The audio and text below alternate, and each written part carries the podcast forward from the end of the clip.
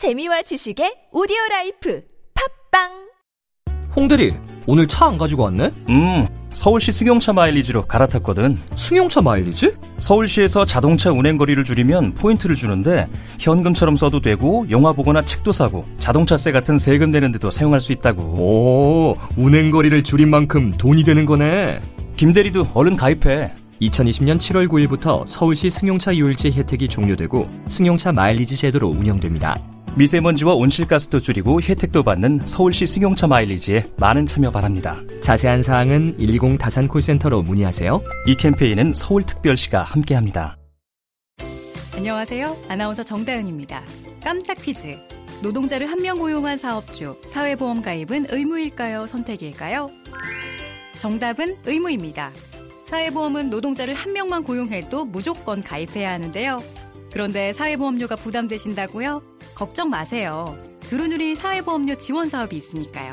10명 미만 사업에 월 평균 보수 210만원 미만 노동자와 그 사업주에게 고용보험과 국민연금 보험료를 최대 90%까지 지원합니다. 두루누리로 혜택은 팍팍 누리고 부담은 확 내리세요. 이 캠페인은 고용노동부 보건복지부 근로복지공단 국민연금공단이 함께합니다. 굽은 어깨 바로 잡자 바디로직 거북목을 바로 잡자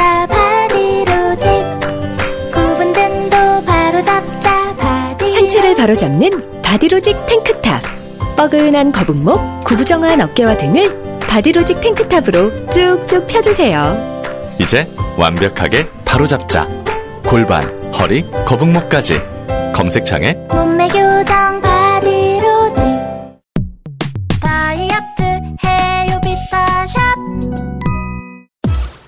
이놈의 뱃살 맞는 옷이 없네. 다이어트 해야 하는데 좀 간단한 방법 없을까? 다이어트 전용 그린 스무디로 하루 한두 끼만 맛있게 바꿔 드시면 끝.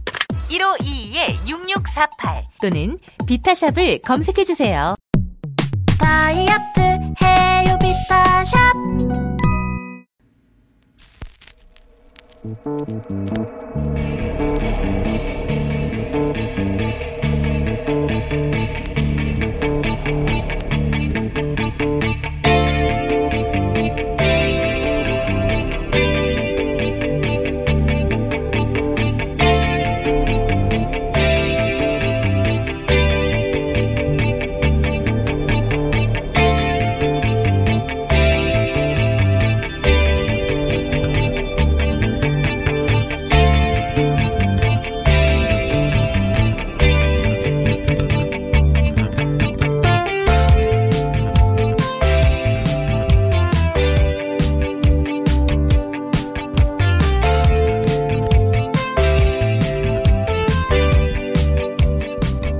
안녕하세요. 김호준입니다. 지난 금요일 윤석열 총장 접대를 윤중천 씨가 주장했다는 보도 큰 파장을 불러왔죠. 청와대, 법무부, 검찰, 조사단, 과거사위 등 많은 관계자들이 입장을 표명하고 있는 가운데 보수야당도 입장을 내놨습니다.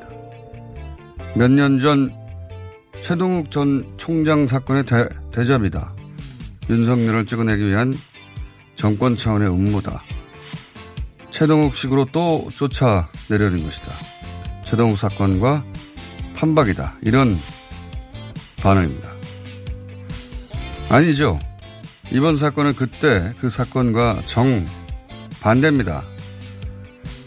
당시 최동욱 총장 사건은 청와대가 지시하고 국정원이 사찰해 조선일보가 터뜨리고 황교안 법무부 장관이 실행에 옮긴 겁니다. 이번엔 청와대 지시로 국정원의 사찰에 언론에 던져준 게 아니라 언론이 취재해 청와대를 비롯한 관계자들 확인에 들어간 사안이고 법무부 장관이 나서서 총장의 사표를 종용한 게 아니라 법무부 장관이 나서서 총장의 의혹은 사실 아니라고 하는 사안이죠. 국정원은 등장하지도 않았고.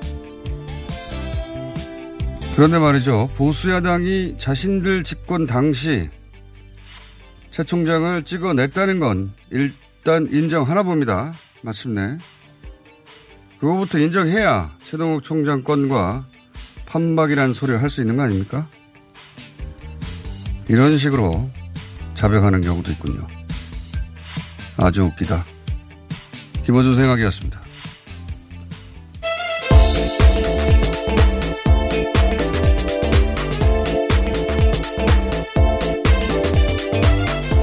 TBS 류밀입니다. 네. 최동욱 전 총장 사건 기억하십니까? 네, 기억하죠. 그래요? 이렇게 바- 밝은 표정으로 기억할 사건은 아닌데 굉장히 네. 밝은 표정, 표정으로 기억하시네요. 네. 굉장한 사건이었죠. 예. 이거는 사실 그, 그 전모가 거의 밝혀졌어요. 네. 예. 특히 당시, 어, 국정원에서 사찰했다. 어, 하는 내용도 실제 추정이 아니라, 어, 당시에 민정수석실에 보고한 수사 대응 문건이 있어요. 원세현 국정원장 관련해서 당시 검찰에서 원, 원세현 국정원장을 어, 수사하고 기소하고 그런 가운데 이제 갈등을 빚었죠. 그러자 그 국정원에서 어, 박근혜 전 대통령에게 보고한 내용 중에 뭐 어떤 내용이 들어있냐면 특 외부의 힘에 의한 특단의 조치가 필요하다.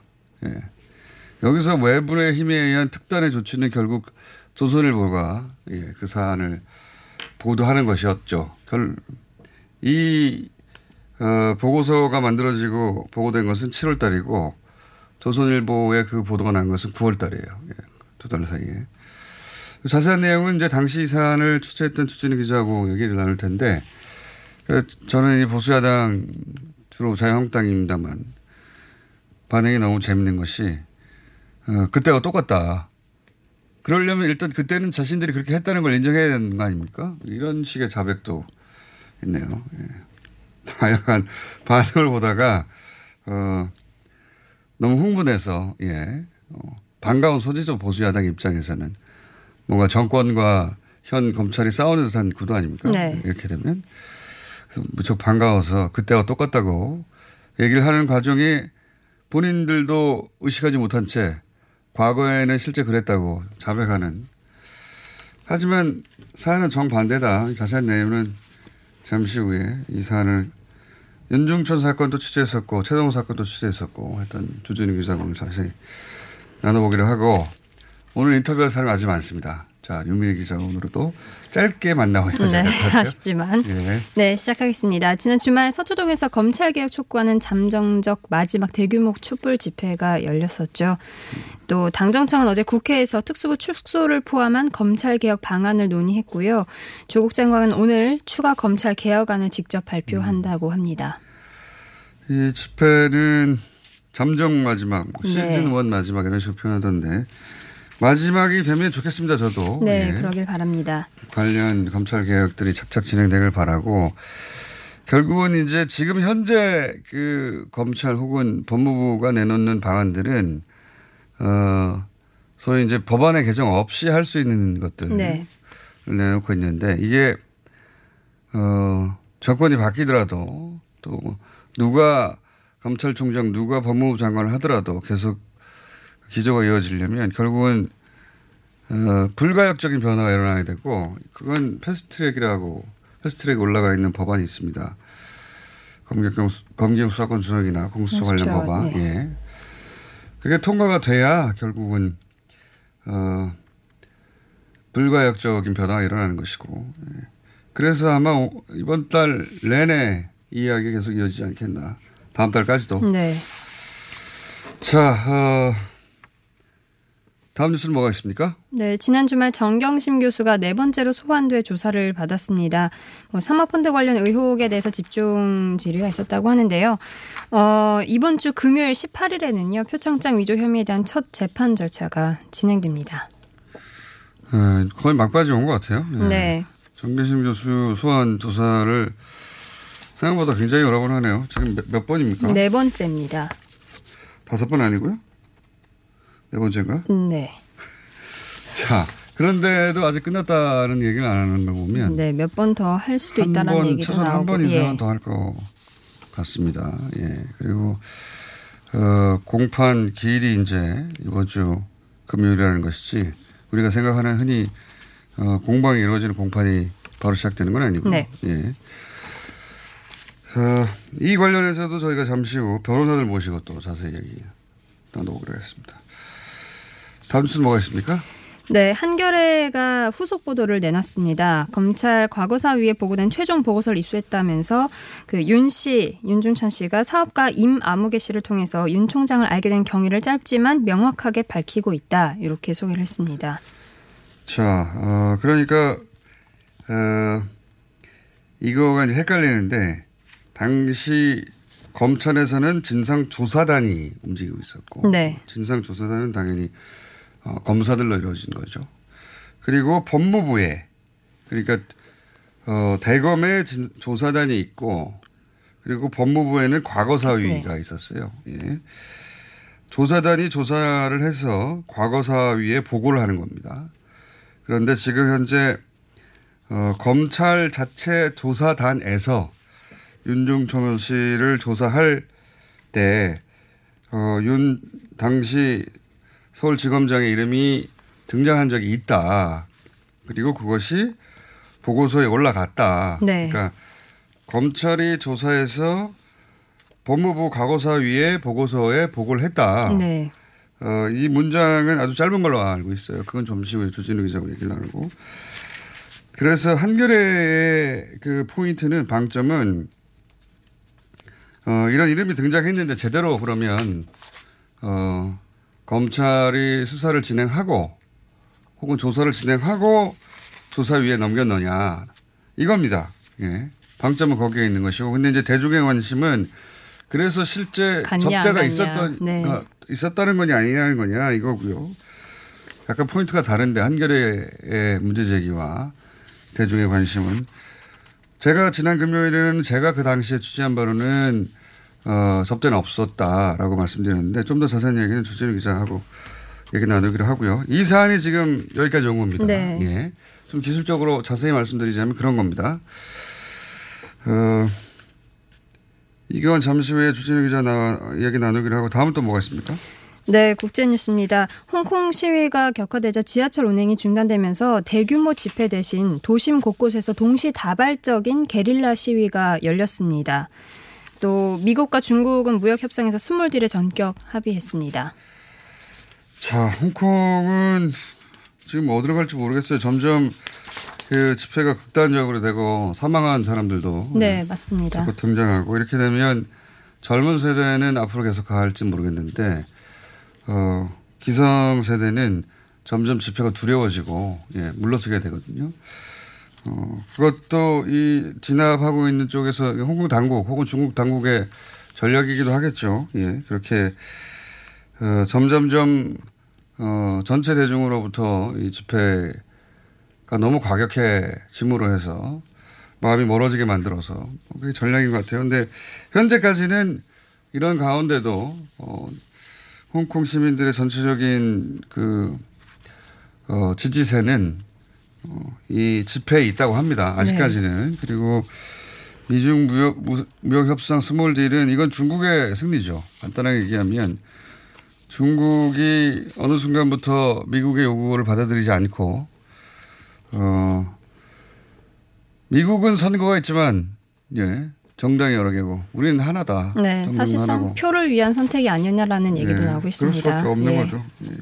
트럼프 대통령이 뭐라고 해도 중국과 더 이상 이그 전선을 확대할 만큼 어, 만만하지가 않아요. 국내 상황이 미국 국내 상황이 그래서 어, 결국은 중국이 원하는 선에서 예 딜이 이루어졌다. 예, 트럼프 대통령이 성공하지 못했다. 네. 일단 중국 관영 매체 반영만 봐도 알 수가 있습니다. 바- 반응만 봐도 알 수 있습니다. 관영 매체들은 일제히 환영. 환영하고 있죠. 예. 중국은 환영. 예. 그리고 미국 매체들은 일부 또. 예, 중국이 승리한 것이다라고 평가하고 네. 있다. 자 여기까지 하겠습니다. TBS 아니죠. 지금까지 TBS의 류밀이었습니다. 네 제가 그 말을 할 뻔했어요. 긁지 말고 뿌리세요 글루타셀 아직도 무작정 긁고 계신가요? 지금도 밤마다 긁어대는 아이 때문에 고민이신가요? 미친 듯이 가려울 때는 긁지 말고 글루타셀을 뿌려보세요. 약국이나 검색창에서 리얼한 후기를 확인해 보시고 많은 사용자들이 인정한 특허받은 글루타셀 스프레이로 긁지 않는 편안한 밤을 보내세요. 긁지 말고 뿌리세요 글루타셀 morning똥? 제겐 사치였죠. 내가 토끼인지 토끼똥이 나인지. 내가 변을 본 것인지 변을 당한 것인지. 나는 바나나이고 싶다. 간혹 구렁이이고도 싶다. 아 큰일 났네. 이거 이러면 다 죽어. 미궁 대장사랑 이거 먹고 제가 한번 볼일 봐가지고 네. 바나나 나오는 바람에 원숭이들이 들고 그래가지고 어우 한 몇십 마리가 달라붙어가지고 아침마다 원숭이를 불러 모으는 미궁 대장사랑이었습니다. 서울에선 난방 부문이 미세먼지를 가장 많이 배출한다는 사실 알고 계신가요? 서울시에서는 가정용 일반 보일러를 친환경 콘덴싱 보일러로 교체 시 20만 원을 지원합니다. 미세먼지는 줄이고 에너지 효율은 높이고 연 13만 원의 난방비 절약까지 일석삼조. 가정용 일반 보일러를 친환경 콘덴싱 보일러로 교체하세요. 자세한 사항은 120 다산 콜센터로 문의하세요. 이 캠페인은 서울특별시와 함께합니다.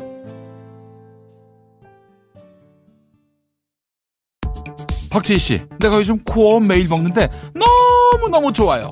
왜 좋은 거지? 아홉 가지 기능성 원료가 활력을 충전해주거든요. 또 매일 먹어야 하는 멀티비타민을 한 번에 섭취할 수 있는 종합 건강기능식품이에요. 마카도 들어가네. 네, 페루산 마카도 아주 풍부하게 들어가 있어요. 박지희 씨도 매일 먹어요? 물론이죠. 김용민, 박지희가 추천하는 코어업 two plus one 행사 진행 중. 포털에서 코어업 검색하세요.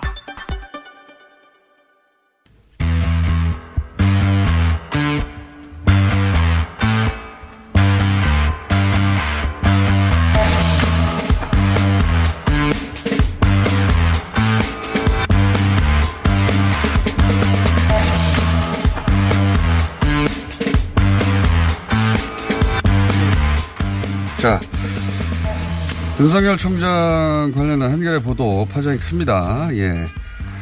어, 한겨레 보도 방점은 그 접대 사실 여부가 아니라 어, 그런 진술이 있었는데 검찰이 당시 조사단이 조사를 제대로 한 것인가 여기에 찍혀 있는 것이고 어, 이 후속 취재는 한겨레가 계속해 갈 것이고 그럼 과연 접대는 존재했는가 이 대목을 오늘 저희는 짚어보고 그리고 당시 이런 진술이 있었는데 법무부 과거사위는 왜 수사를 권고하지 않았는가 이 내용도 잠시 짚어보겠습니다. 오랜 시간 이 사건을 취재해왔던 추준우 기자 나왔습니다. 안녕하십니까. 네. 어, 이 사건은 사실 그 이- 이번 과거사위가 다루기 전에 처음 이 사건이 불거졌을 때부터 취재, 취재하 지 않았습니까? 그렇습니다. 박근혜 전 대통령은 김학의 씨를 검찰총장 시키고 싶어 했어요. 그래서 그때부터 취재했는데 어 인사청문회를 통과하지 못하고 별- 2012년, 2013년 이, 이 정도죠. 네네. 예. 별장 성접대 사건이 있다는 걸 알았기 때문에 청문회를 통과 못한다는 그런 생각이 있었습니다. 그래서 총장도 못 시키고 장관도 못 시키고 차관에 갖다 놓았던 겁니다. 그리고 당시 경찰이 당시에는 수사를 했었죠. 그렇습니다. 그때는 경찰이 오랫동안 그 수사를 잘 했는데요.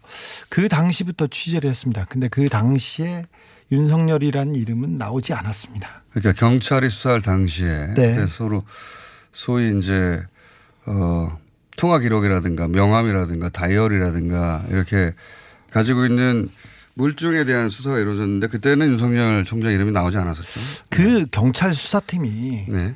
윤우진 사건 기억하십니까? 윤대진 검사의 형. 예, 예, 예, 그 사건을 수사했던 검사들이요. 네. 그래서 윤석열 검사가 그 수사 외압을 했다고 그렇게 의심하는 경찰들이었어요. 그러니까 봐줄 리가 없다는 거죠. 그러니까 근데 그, 그 당시에는 이름에 나오지 않았습니다. 경찰이 봐줄 리가 없었던 상황이었는데 이름이 나오지 않았다. 네. 그러니까 어, 당시에는 나오지 않았던 사안인데 그리고 나서 이제 다시 그 과거사위가 네. 어, 이 사건을 재조사할 때도 또 윤중천 씨를 직접 취재하지 않았습니까? 그렇습니다.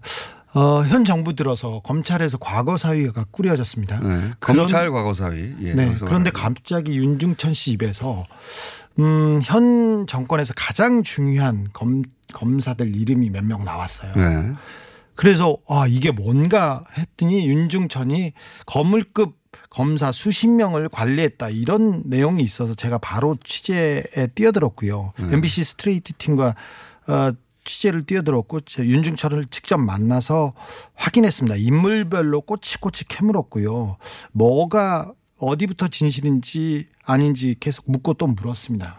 그때 우리가 이제 검 검사 출신들 혹은 뭐 현직 검사들의 이름을 우리가 알만한 사람들 몇 명 없어요. 네. 굉장히 뭐 총장 정도 지냈거나 큰 이름이어야 알 수 있는데. 저는 많이 알죠. 그러니까 근데 이제 윤중천 씨가 거론했던 이름들은 굉장히 큰 이름들이었어요. 그렇습니다. 당시. 네.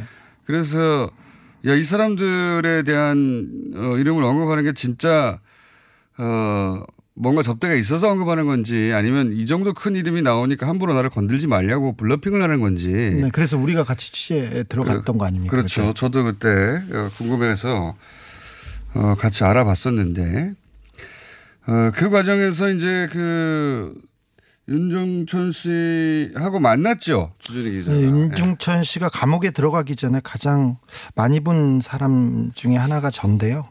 어, 사우나에서도 만났고 일식당에서도 만나고 계속 만났습니다. 만나고 물었습니다. 예. 그리고 나서 그, 그 여러 내용 중에 사실은 당시 윤석열 당시 지검장에 대한 내용도 있습니다. 이 내용을 저희가 지금이 아니라 그때 이 일이 불거지기 전에 그때 나눴던 대화 녹취 일부를 지금 들려드리겠습니다.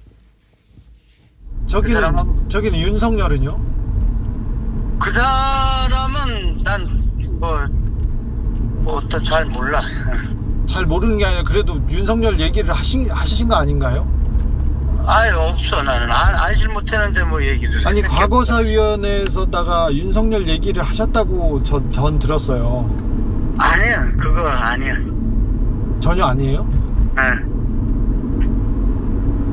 과거사 위에 가서 윤석열 얘기 지금 이런 것도 그 허위 기사 어제 봤잖아. 그 최순실이나 네. 관련도 없는데 그 허위 기사 쓰는 거 봤잖아 지금. 아니 그러니까 그러니까 지금 지금 그런 식이야 자 이게 지금. 그러니까 지금 이 사람들 얘기가 나오면 또 폭발력이 또 엉뚱한 대로 뛰니까 그런데 윤석열 얘기를 윤석열은 모릅니까? 일면식도 없어요? 없지 뭐 나야 내가 뭐 그럼 윤석열 얘기를 과거사에서 할 일이 없잖아요. 그렇지.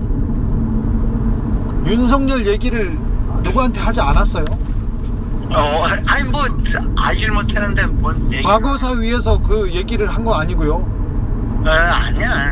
아니 내가 뭐 가, 과거사에서 아무 한 얘기 없어. 아 그러니까 왜 이런 나 얘기가 나오지? 걔가 이제 지금 이- 지금 봤잖아요 어제 이런 식으로 해가지고 예, 예, 예. 가짜 뉴스 지금 자꾸 만들고 예, 해서 예. 관심 쏠리게 하면서 저 얼마나 황당해고 지금 그런 식이야 다 모든 게. 그러니까 알겠습니다. 네.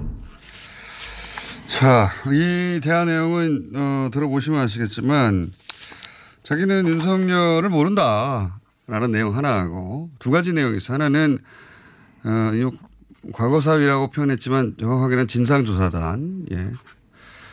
검찰의 진상조사단에 아무 얘기도 한 게 없다. 두 가지 얘기를 했어요. 두 가지. 근데 이제 여기서, 어, 과, 그 진상조사단에 가서 한두 마디 한 거는 기록에 남아 있단 말이죠. 네. 그런, 그러니까 이건 이게 사실이냐 아니냐를 따져봐야 돼요. 윤석열을 모른다. 그리고 진상조사단에 가서 말하지 않았다. 근데 진상조사단에 가서 한두 마디 한 건 기록에 남아 있으니. 네. 그러면 어느 게 사실이고 거짓말이고 따져봐야 되는데, 어, 결론적으로는, 어, 진상조사단에 가서 한 말, 그러니까 접대가 있었다. 그 말이 거짓말이라고 결론에 도달하는 과정이 있었어요. 그렇지 않습니까? 이 윤중천 씨가 이렇게 누군가를 접대하게 되면 하는 행위들, 네. 그 사람을 이제 약점을 주기 위해서 어 그런 행위가 있어야 되는데 뭐 비디오로 찍건 다이어리에 기록을 하든 전화번호부에 기록을 하든 그 사람을 관리에 들어가야 되는 거 아니에요? 접대 들어가면. 그게 안 나왔다는 거 아닙니까? 윤중 아, 이 내용을 가지고도 계속 제가 윤중천 씨를 취재했는데 너가 아, 다- 당신이 당신이 당신이 뭐 얘기를 했으니까 거기서 조사를 했을 거 아니냐. 그런데 그렇죠. 나중에 나중에 가서는 뭐 흘러가다가 한 말을 한 것도 같고 이런 식으로 넘어가더라고요. 네. 근데 윤 제가 그래서 그 추가 취재에 나섰습니다. 그래서 윤중천 씨가 꼼꼼하게 기록하고 메모하는 스타일이 있습니다. 그리고 비디오로 찍는 찍어요. 비디오로 찍어서 나중에 다시 보면서 아 좋다 이렇게 보는 사람 아니고요.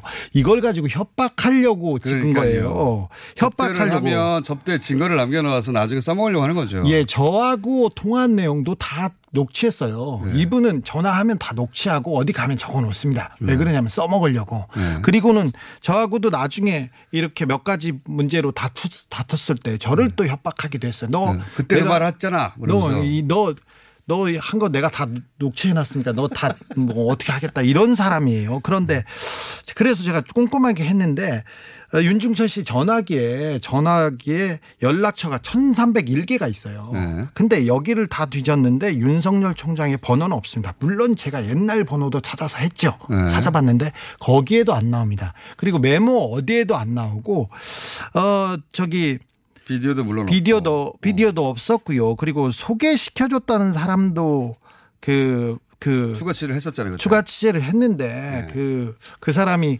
그 윤 총장을 소개시켜줬다고 한 사람도 그분이 충주지청 범방위원이에요. 네. 그래서 충주지청의 지검자 지청장이나 아니면 높은 사람이 오면 관리를 하는 사람인데 아, 윤 검사가 윤 총장이 충주지청에 간 적이 없고요. 임모 씨도 모른다고 합니다. 그러니까 이제 그 소위 이 보고서 보고서에 그, 그 사람이 윤- 어, 윤석열 소개해줬어라고 등장하는 그 사람이 있어요. 예. 언론에도 어, 실명으로는 등장 안 하고 모 씨로 등장하는데 그 모 씨도 당시에 취재를 했었어요. 혹시 소개해 준 적이 있느냐. 네. 없다.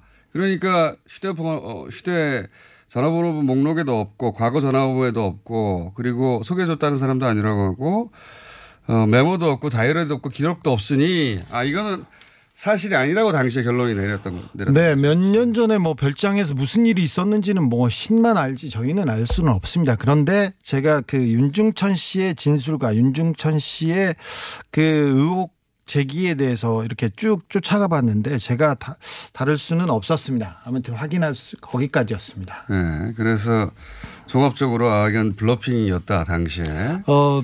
라고 저희는 결론을 내렸는데. 네. 예. 뭐, 아유. 뭐, 진실이야 모르지만 저희가 취재본 바로는 윤중천 씨가 말을 계속 바꾸고 자기한테 수사망이 조여오니까 어, 나 이러면 가만히 안, 두, 안 두겠다, 안 있겠다 이러면서 조금 허세를 부리고 그렇게 해서 블러핑을 한 것이라고. 예, 그렇게 저희는 취재가 거기까지 자. 닫았습니다. 취재는 거기까지 하고 이제 결론은 아 그러면 그 없었다 라고 저희는 결론을 내렸는데 어 법무부 과거사위는 왜 수사 공고를 하지 않았느냐 왜 면담 보고서에는 이렇게 한두 줄 분명히 내용이 있었는데 해서 여기서 저희가 당시 법무부 검찰 과거사 위원이었던 김영민 변호사하고 이 포인트만 잠시 짚어보겠습니다. 여보세요? 아, 여보세요? 예. 이, 그, 어, 윤석열 이름이 등장하는 면담 보고서는 존재했던 거죠. 저기 최종 보고서에 아마 그런 내용이 기재가 됐었던 것 같은데요. 예. 음, 뭐, 그니까, 말씀하신 것처럼, 윤중천이 윤석열, 뭐, 당시 이제 아마 검사장이었을 것 같은데, 윤, 윤석열을 안다. 예. 라는 정도의 뭐 얘기가 있었던 것으로 제가 기억합니다. 안다. 예. 네. 근데 그, 안다는 수준에 대해서 이제 얼마나 구체적이고 자세한가, 이게 나와야 되는데, 어, 지금 저희가 종합적으로 취재를 해보면 한 두 줄 정도 나왔던 걸로 보여요. 기억하십니까? 대략? 네, 뭐, 그랬던 것 같아요. 뭐, 한두 줄이었던 것 같은데, 예. 내용이 구체적인 게 없고, 예.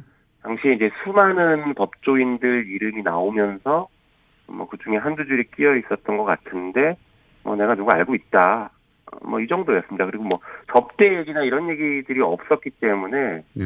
아니, 지금 뭐, 누구 안다는 거 가지고 우리가 수사 공고를 할 수 있을까. 어. 뭐 이런 의문들이 막 제기됐었죠, 바로. 변호사님, 내가 하나 물어볼게요. 어, 그 당시에 그래.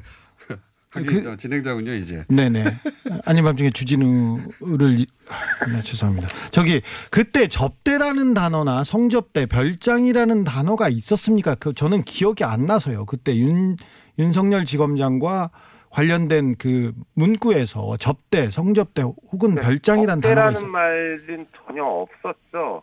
그러니까 그 뭐 별장 같은 경우에는 우리가 지금 흔히 알려진 게 윤, 윤중천 씨가 그 별장에서 뭐 법조인들 고위 법조인들을 성접대했다 혹은 접대했다 이런 사실들이 알려져서 별장이 나오면 이게 마치 뭐가 되게 큰 것처럼 느껴질 수 있는데 그 저희가 이제 조사한 내용들을 보면 별장에서 가족 단위의 모임을 하는 경우도 있고 아니면 별장을 누구에게 빌려줘서 뭐 가족끼리나 혹시 친구끼리 와서 알아서 노세요 이런 식으로 그 활용된 적도 있기 때문에 어 별장에 왔다라는 말이 혹시 만약에 나왔다고 하더라도 그거 자체가 바로 어떤 접대를 했다 이렇게 평가하기는 음. 어렵습니다. 그래서 이게 접대를 했다라는 구체적인 말도 없고 그냥 단순히 안다라는 정도 말 가지고는 어, 수많은 사람들이 그렇게 등장하기 때문에 아, 이게 뭐가 문제가 바로 있다라고 평가하기는 매우 어려웠죠. 어, 그러니까 지금 어, 김현민 변호사 어, 말씀은 어, 한두 줄 등장한 것은 맞다. 그러니까 윤석열을 아는 사람 소개받았고 어, 그리고 온 적도 있는 것 같다, 같기도 하다, 뭐 이런 식의 애매모호한 문장 정도로 저는 알고 있는데, 어, 그런데, 어, 실제 조사를 해보니 그 전화번호, 핸드폰에 전화번호도 없고, 그리고 너무 모호해서 이걸 수사 공고할 정도의 도, 어, 이야기가 아니다. 지연의 말일 가능성이 높다. 이렇게 판단한 거군요, 말하자면. 종합적으로는. 네, 그러니까 지연, 지연했을 가능성 하나와 아, 뭐 지어내지 않았다고 하더라도 그 말 자체가 수사에 이를 정도의 어떤 말이 아니었습니다. 음. 방금 말씀드린 것처럼 윤중천은 수많은 사람한테 내가 누구를 안다라는 정도 수준의 얘기를 가지고 윤중천 씨가 아니까 수사해라 이렇게 얘기할 수는 없는 음, 것이거든요. 알겠습니다. 오늘 말씀 감사합니다. 네. 네. 그러니까 이름은 등장했는데 왜 제대로 수사하지 않았느냐 여기에 대해서 과거사위가 누굴 봐줄 이유는 없기 때문에 과거사 검찰이 그렇게 봐뒀다면 모르겠는데 과거사위에서는 이 한 줄 가지고 수사를 공고할 만한 내용이 아니다. 너무 모호하고 이렇게 판단했다는 겁니다. 종합적으로는. 자, 어, 그래서 결과적으로 과거사위에서도 윤중천 씨가 블러핑을 한 것이다. 이렇게 판단한 것으로 보이고 주준희 기자도 그 당시 그렇게 판단한 것으로 보이고 저도 어, 결국은 윤중천 씨가 어, 허세를 좀 부리고 거짓말을 한 것이다. 실제로는 접대는 없었다. 이런 결론에 종합적으로 도달한 겁니다. 네. 뭐, 윤 총장 과윤 총장 주변 사람도 그 임 씨를 모른다고 하고 윤 씨를 모른다고 했고요. 그 다음에 임씨 주변 사람들도 그윤 총장과 임 씨라 하면 소개해 줬다고 네, 하는 예. 네. 주변인들도 모른다고 한 게 저희 자, 취재 결과였습니다. 자, 그건 그렇고 여기서 이제 한 가지 더 포인트를 짚자면 어, 이걸 이제 보수야당에서는 최동욱 대자뷰, 최동욱 재판 이란 얘기가 나와서 요 대목도 한번 짚어보겠습니다. 네. 왜냐하면 최동욱 어, 검찰총장 사건도 저 주진 기자가 그때 열심히 취재하였고 최동욱 어, 전 검찰총장을 길게 저 제가 인터뷰한 적도 있거든요. 몇, 몇 차례 걸쳐서. 좀 자세히 아는 사안이라 어, 최동욱 전 총장과 친하지 않습니까? 주진 기자? 음, 음. 네, 네, 취재, 취재 많이 했습니다. 최근까지 만나서 이렇게 얘기했는데요. 어, 최동욱 전 총장 사건을 잘 모르는 분도 있을 것 같아서 그 부분. 설명을 좀 큰 어, 그림을 설명하자면 당시에 이제 최동욱 전 총장이 국정원 댓글 수사를 지나치게 열심히 제대로 하는 바람에 어, 정권에 찍혔어요. 그래서 어, 결국은 청와대가 어, 최동욱 총장을 날릴 결정을 하고 그러면서 국정원한테 사찰을 지시하고 당시에 청와대 민정수석실을 비롯해서 각 그 비서관이 다 나서 가지고요. 네. 어, 최동욱 총장 그리고 혼외자라고 알려진 사람들의 생활기록부, 주민등록부, 그 다음에 산부인과 기록까지 다 조회했습니다. 그래 네. 전방위적으로 나섰고 거, 국, 국정원도 청와대의 지시를 받고 비슷한 시기에 교육청과 뭐 구청을 네. 다 다니면서 그 자료를 자료를 빼갔죠. 남재준 국정원장 시절입니다. 그래서 네. 보고서를 작성해서 2013년 7월에 보고를 해요. 네. 청와대에. 그러면서 아주 유명한, 유명하다는 것은, 어, 저희 둘한테는 유명한데, 어떤 내용이 있었냐면, 외부의 힘에 의한 특단의 조치. 예. 이거를 이제 국정원이 얘기하죠. 네. 외부의 힘에 의한 특단의 조치. 그거를 7월 달에 보고를 하고, 그리고 이 내용을 이제, 어, 당시 민정수석, 곽상도 민정수석이, 네. 어, 조선일보에 줬다는 거 아닙니까? 그렇죠. 고등학교 고등학교 동기인 저기 강효상 조선일보 편집장을 통해서 예. 그 조선일보로 흘렸고 조선일보에서 이 청와대와 그 국정원이 사찰한 내용들이 하나씩 둘씩 보도가 그렇죠. 됩니다. 조선일보의 강효상 당시 편집국장은 현재 어, 자유한국당의 국회의원입니다. 곽상도 민정수석도 자연당 국회의원이죠. 현재 국회의원 두 분이 다 같은 당에 있는데 당시에는 이제 민정수석과 조선일보 편집국장이었어요. 네, 근데 네. 이 내용은 어, 그때도 등장했었어요. 그 신경민 의원이 네. 10월 2014년 10월 달에 폭로를 한번 했었죠. 네. 그리고 조선일보에서 자기네들이 특종했다고 막 자랑을 하면서 이런 얘기를 하죠. 어, 취재가 고비에 고비 를 맞고 벽에 부닥칠 때마다 우리 강효상 비- 편집국장이 어디에서 들고 왔다. 네. 그게 이제 청와대에서 들고 왔다는 얘기예요. 그 청와대는 국정원이 만든 파일이고요. 일이 그렇게 된 것이고 그리고 그러니까 2013년 7월에 어, 국정원에서 어, 외부의 힘- 힘에 의한 특단의 조치가 필요하다라고 보고서를 내고 그 네. 특단의 조치는 외부의 힘은 조선일보였던 것으로 두 그렇죠. 있다가 예, 드러난 것이고 파일은 민정수석을 거쳐 조선일보로 건네졌다고 당시 신경민 민주당 의원이 문제 제기를 했었고 이미 여기서 이제 황교안 법무부 조선일보가 빵 터졌습니다. 그게 네. 9월 6월 9월 6일이에요. 네네. 2013년. 그러자 황교안 법무부 장관이 바로 전화를 하게 되죠. 네, 그래서 9월 8일 날 황교안 장관이 최동욱 총장을 불러서 얘기합니다. 그래서 이탈리안 레스토랑에서 만나고 그렇죠. 포도주를 한 병 시켜놓고 한마디 합니다. 제가 태평양 로펌에 있어 봤는데 네. 변호사가 변호사가 돈벌이는 됩니다. 이렇게 하면서 나가, 네. 간두라 이거죠. 예. 나가라고 중요합니다. 하라 나- 네. 간두라는 겁니다. 예. 네. 저도 이 내용을 최동욱 총장 입, 입에서 어, 직접 들었는데 입을 통해서 어, 나가라는 거지. 네네. 한마디로 말해서 변호사 돈 잘 벌어요 라고. 네, 나, 나가면 돈은 됩니다. 그랬는데 황교안 저기 법무부 장관이 9월 8일 날 만나서 얘기했는데 그 전에도 그 이후에도 계속해서 네. 나가라고 하죠. 최동욱 청장을 나가라고 하고 그 나가는 밀어내려고 합니다. 네. 그 이야기는 이제 아, 이 대목에서 최동욱 전 총장에게 직접 이야기를 들어야 되는데. 그럼 뭐 전율이 이렇게 쑥 돕니다. 최동욱 전 총장을 저희가 한번 모셔보도록 하겠습니다. 이, 이런 난리 법석 상관에 나오실지 모르겠는데 나오면 아주 생생한 이야기. 몇 월 며칠 몇 시 어디서 무슨 테이블에서 뭘 시키고 이게 기억력이 엄청난 분이라서 이분 네, 이분 정말 뭐, 뭐 두뇌가 네, 컴퓨터 메모리십니다. 포토 메모리예요. 네. 어쩌고 그걸 다 기억하는지 쓸데없이 다 기억해서 어 술술술 지나치게 자세하게 얘기하시는데 어쨌든 법무부 장관이 등장하고 곽상도 민정수석도 관두라고 계속 얘기하죠. 네. 예. 어 그래서 이것은 법무부와 청와대와 국정원과 조선일보가 합작하여 때려 잡은 건입니다. 사람을.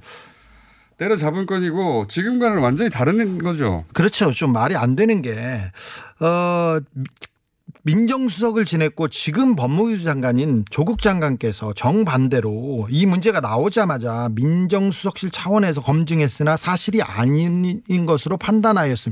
이렇게 말을 해서 청와대와 청와대와 법무부는 이 선을 그어주고 윤, 윤 총장을 오히려 그 도와주는 그런 꼴이고요. 정반대예요, 예. 정반대. 아니 찍어내기 해야 되는데 왜 방어하고 막아줍니까? 근데 그러니까 이거는 그 최동욱 사- 사건하고는 아예 정반대 사건이에요. 정반대 사건인데, 근데 저는 또 이 얘기도 하고 싶어요. 그러니까 이걸 이제 보수 야당에서는 그렇게 계속 유포하고 싶겠죠. 그러면 얼마나 좋습니까? 근데 보수 야당에서 그러는 것 뿐만 아니라 검찰 내부에서도 일부, 일부라고 해두죠. 일부 머리를 막 굴리는 게 보여요. 그러니까 네. 어, 이게 이제 뭐 검, 조국 수사를 방해하려는 어떤 힘이 작용하고 있다는 식으로 어, 검찰 일부에서도 이게 언론 플레이를 하던데 네. 이러 이것도 안 되는 겁니다. 이렇게. 아 그렇습니다. 이제 머리를 그, 굴립니까? 예, 저 이- 이- 이제 윤석열 그 별장 사건은 거의 그 뭐 끝나가는 분위기인데 어, 이걸 이용하려는 세력들이 조금 있고요. 네. 그리고 검찰도 조금 떠들고 있는 것 같습니다. 그래서 검찰 출입 기자들이 그 이 문제를 가지고 이 문제를 흘렸을 가능성이 큰 거는 조국 장관의 주변 사람들이고 이 보고서를 볼 수 있는 사람들이 몇 명 없지 않습니까? 그러니까 이게 뭐 무슨 얘기냐면 이게 그 조국 쪽에서 흘린 거 아니냐 한마디로 네. 말해서 어, 라고 보수 야당만 주장하는 게 아니라 검찰에서도 이걸 이용한다는 거죠 그런 식으로. 그렇습니다. 그래서 더더욱 조국 장관을 압박할 명분으로 삼으려고 하는 거죠 지렛대로. 그것도 하지 말라 이거죠. 네. 이제 알면서. 이 건에 대해서 더 왈- 그렇게 굴립니까? 네. 그런 좀좀 그러지 말라. 네, 예. 그러지 마십시오. 오늘 여기까지 하고요. 네. 저희가 최동욱 총장 한번 어, 모셔보겠습니다. 네. 자, 주진우 기자 오랜만에 나왔어요. 예. 마, 마지막 인사해도 됩니까? 8시에 예. 네. 8시 본인 소개. 네. 네. 어, 저기 김어준 보고 놀란 가슴 주진우로 힐링하십시오. 저녁 8시 TBS FM 아닌 밤중에 주진우입니다. 감사합니다. 아, 오늘은 더 룸에도 제가 출연합니다. TBS TV에도 제가 나옵니다. 김어준 보고 놀란 가슴 주진우로 힐링하십시오. 주진우 기자였습니다. 예.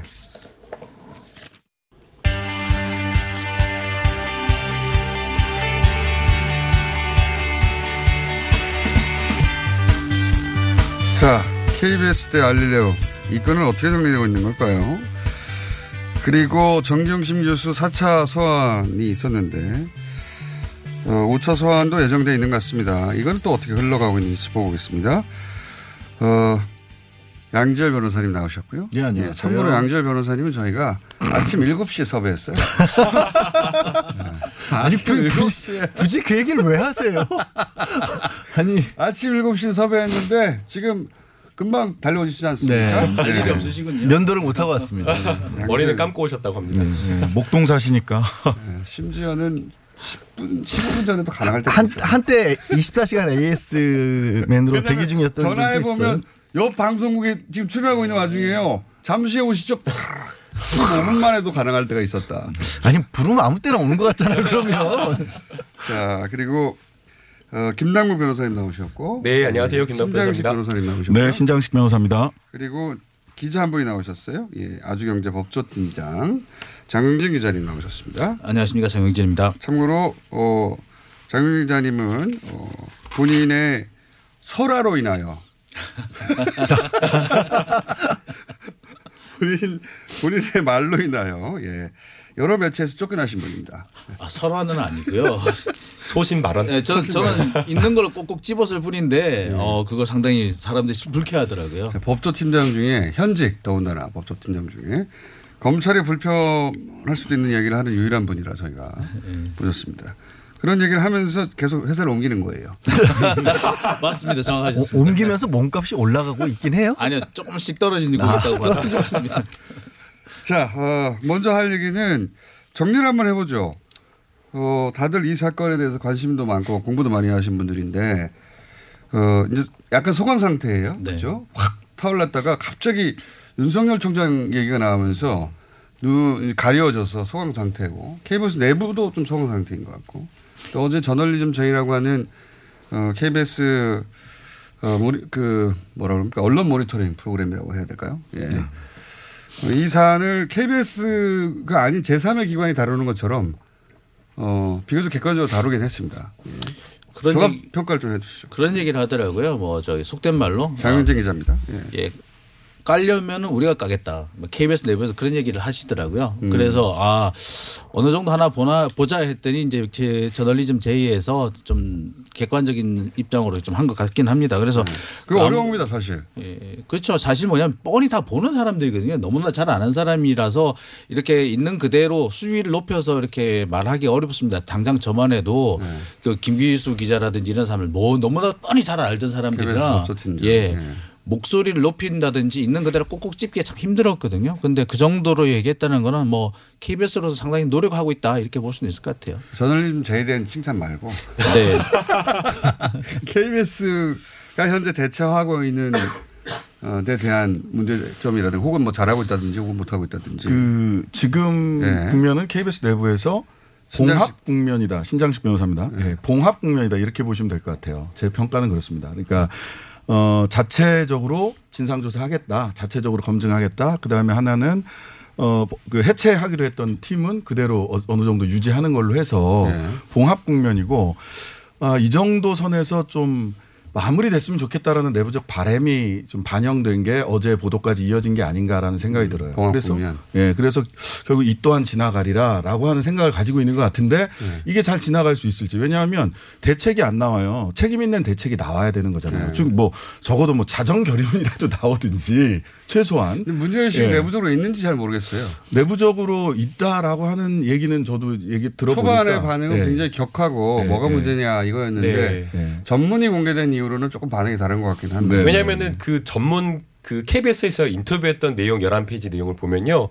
누가 보더라도 이 어떤 기자의 질문하는 질문 내용 자체가 방향성이 있었다라고 볼 수밖에 없었던 방향성이라 거거든요. 하면 이제 어, 정경심 교수가 범인 아니냐 말하자면. 네, 장관 그러니까 아니냐 예, 좋은 예컨- 가족은 사기꾼 아니냐 이런 식의 그런 답을 게 하려고 많았던 계속 노력을. 했던 그런 게 그렇죠. 너무나 예, 마- 명확했죠. 마지막에 이제 이런 질문도 하거든요. 본인이 친척한테 속였다라거 속았다라거나 이런 말을 한 건지를 물어봐요. 그래가지고 그런 말을 한 적이 없었다라는 취지로 김경록 PB가 이야기를 하면서 김경록 P 그 김경록 PB가 이야기를 하는 거는 정경심 교수가 말을 하지 않았다라는 말을 하지 않았다라는 걸 이야기도 하지만 그 당시 정경심 교수가 심리적 상태가 하루하루 모든 이슈를 대응하는 것 자체가 버겨 버거워 보였다 라는 취지로 말을 하거든요.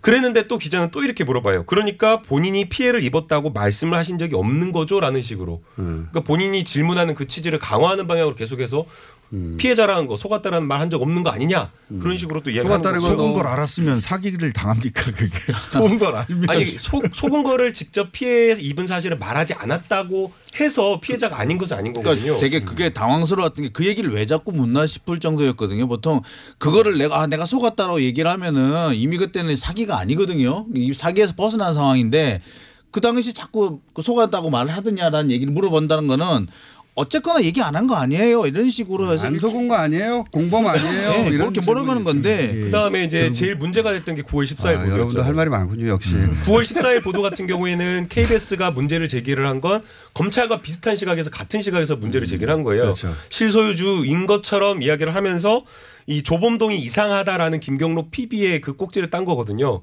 근데 이 김경록 PB가 이야기를 한 것은 조범동이 이상하다라고 이야기를 해가지고 그리고 코링크 피의와 관련되어서 먼저 정경심 교수가 제안했다라는 그거를 이야기를 한 취지가 정경심 교수가 피해자이고 조본동이 문제가 있다라는 그걸 이야기를 했는데 이 꼭지만 따가지고 오히려 정경심 교수가 코링크 피해에 관여한 것처럼 보도를 해버리니까 취지가 다른다, 다른 다르다 정도가 아니라 완전히 정반대죠. 예, 왜곡이 완전히. 돼버리니 이런 녹취록이 공개가 되니까 KBS 내부에서도 아 그러면 더 이상 이게 문제 삼기는 좀 어렵지 않나라고 그 사실 생각을 진짜. 문제가 되는 거는 이게 저 김경록 씨가 단순하게 앞에 이렇게- 이름 좀 말해 주세요. 예, 장용진입니다. 너무 예. 많아 가지고 예, 사람들. 죄송합니다. 목소리도 다 비슷비슷해 또. 설마. 양질 변호사만 빼고. 그러니까 그런 게 있습니다. 이렇게 김경 이 녹취록을 들어보면 김경록 피, 그 PB가 우리 정경심 교수를 배신한 것처럼 나오잖아요. 네, 그렇죠. 그런데 김경록 씨는 그 부분에 대해서 너무나 충격을 받은 거예요. 그렇죠. 자기는 그런 거 한 적이 없는데, 그러니까 어떻게 보면 그런 면에서 자기는 상당히 명예훼손을 당했다라고 주장할 수 있는 부분인데 그런 부분이 그대로 다 드러난 거거든요. 네. 그러니까 그런 면에서 보자면 KBS로서는 아무리 얘기를 하고 싶어도 할 말이 없는 게 분명해요. 그런데도 불구하고 또 KBS 내부에서는 또 억울하다는 얘기는 또 나오긴 나오더라고요. 그러니까 여전히. 예, 김경록 씨가 왜 정경심은 당했구나. 라고 얘기한 것은 어디까지나 김경록의 이제 주관적인 입장일 뿐이지 검찰 수사를 통해서 확인돼야 되는 거 아니냐. 근데 사실 근데 저는 이 얘기가 나올 때 이 얘기는 과연 왜 해가지고 정말 이해가 안 가는 아니, 발언이더라고요. 그런 식이라면 네. 그 검찰에서 나오는 얘기도 다 그렇게 검증을 했어요. 정상 아니냐는 그렇죠. 거죠. 그러니까 뭐냐면 양변입니다. 그러니까 뭐냐면 역시 전문가. 검찰도 그렇고 KBS도 그렇고 방송 전문가. 네, 네. 방송 방송 전문가. 방송법 전문가도 아니고 방송 그러니까 전문가. 서로 틀을- 밝히잖아요. 주목 주목하도록. 틀을 네. 딱 짜놨던 거죠. 그러니까 생각, 그러니까 이 방향성이라고 하는 거를, 그, 제가 뭐 일본 불매운동 100일이 지난 요즘에 이제 일본어 안전 외래어 두 개를 쓰자면 어, 언론에서는 야마라는 표현을 쓰고 예. 검찰에서는 왁구라는 표현을 쓰는데 자기들이 설계도를 만들어 놓은 겁니다. 밑그림을 그려놓고 거기에 맞는 퍼즐들을 다 짜맞추는 데만 필요한 얘기들만 했고 그 당시에 보도를 보면 KBS 보도도 그 똑같은 밑그림을 가지고 있었던 것 같아요. 그러니까 검찰에 너무 많이 의존해서인지는 모르겠으나 거의 똑같아요. 같은 그림을 가지고 있었으니까 사실 그 녹취록에 보면 알릴레오의 내용과 겹쳐요. 거의 같아요. 중요한 부분은. 그러니까 사실 KBS에서 중점을 뒀다고 하는 정경심 교수에 대한 해명을 우리가 그대로 들을 수 없느냐 이게 중요한 게 아니라 이 PB가 그동안의 자산이 어떤 식으로 운영됐고 자기가 코링크를 어떻게 알아보려는지 그 부분은 사실이거든요. 그 사실조차 흘려들었던 거예요. 들려오지가 않았던 겁니다. 그 부분에 주목을 해야죠. 이 프레임에 전혀 쓸모가 없는 쓸모가. 쓸모없는 그러면 객관성을 스스로도 잃고 있었다라는 것을 반증을 했고 그 부분에 대한 반성이 이번에 KBS 내부에서도 분명히 있었는데 근데 이제 KBS라고 하는 그 커다란 방송국이 그래도 아무리 유명해도 유튜버 한 사람인데 유시민 이사장과 이렇게 맞붙는 모양새가 나왔다는 것 자체가 KBS로서는 자, 정말 이분들과는 저희가 3부에서 네. 이렇게 짧게 끝낼 수는 없, 없잖아요. 네. 저 한마디 했어요. 3부에서 이어갈 테니까 잠시 후 다시 뵙겠습니다.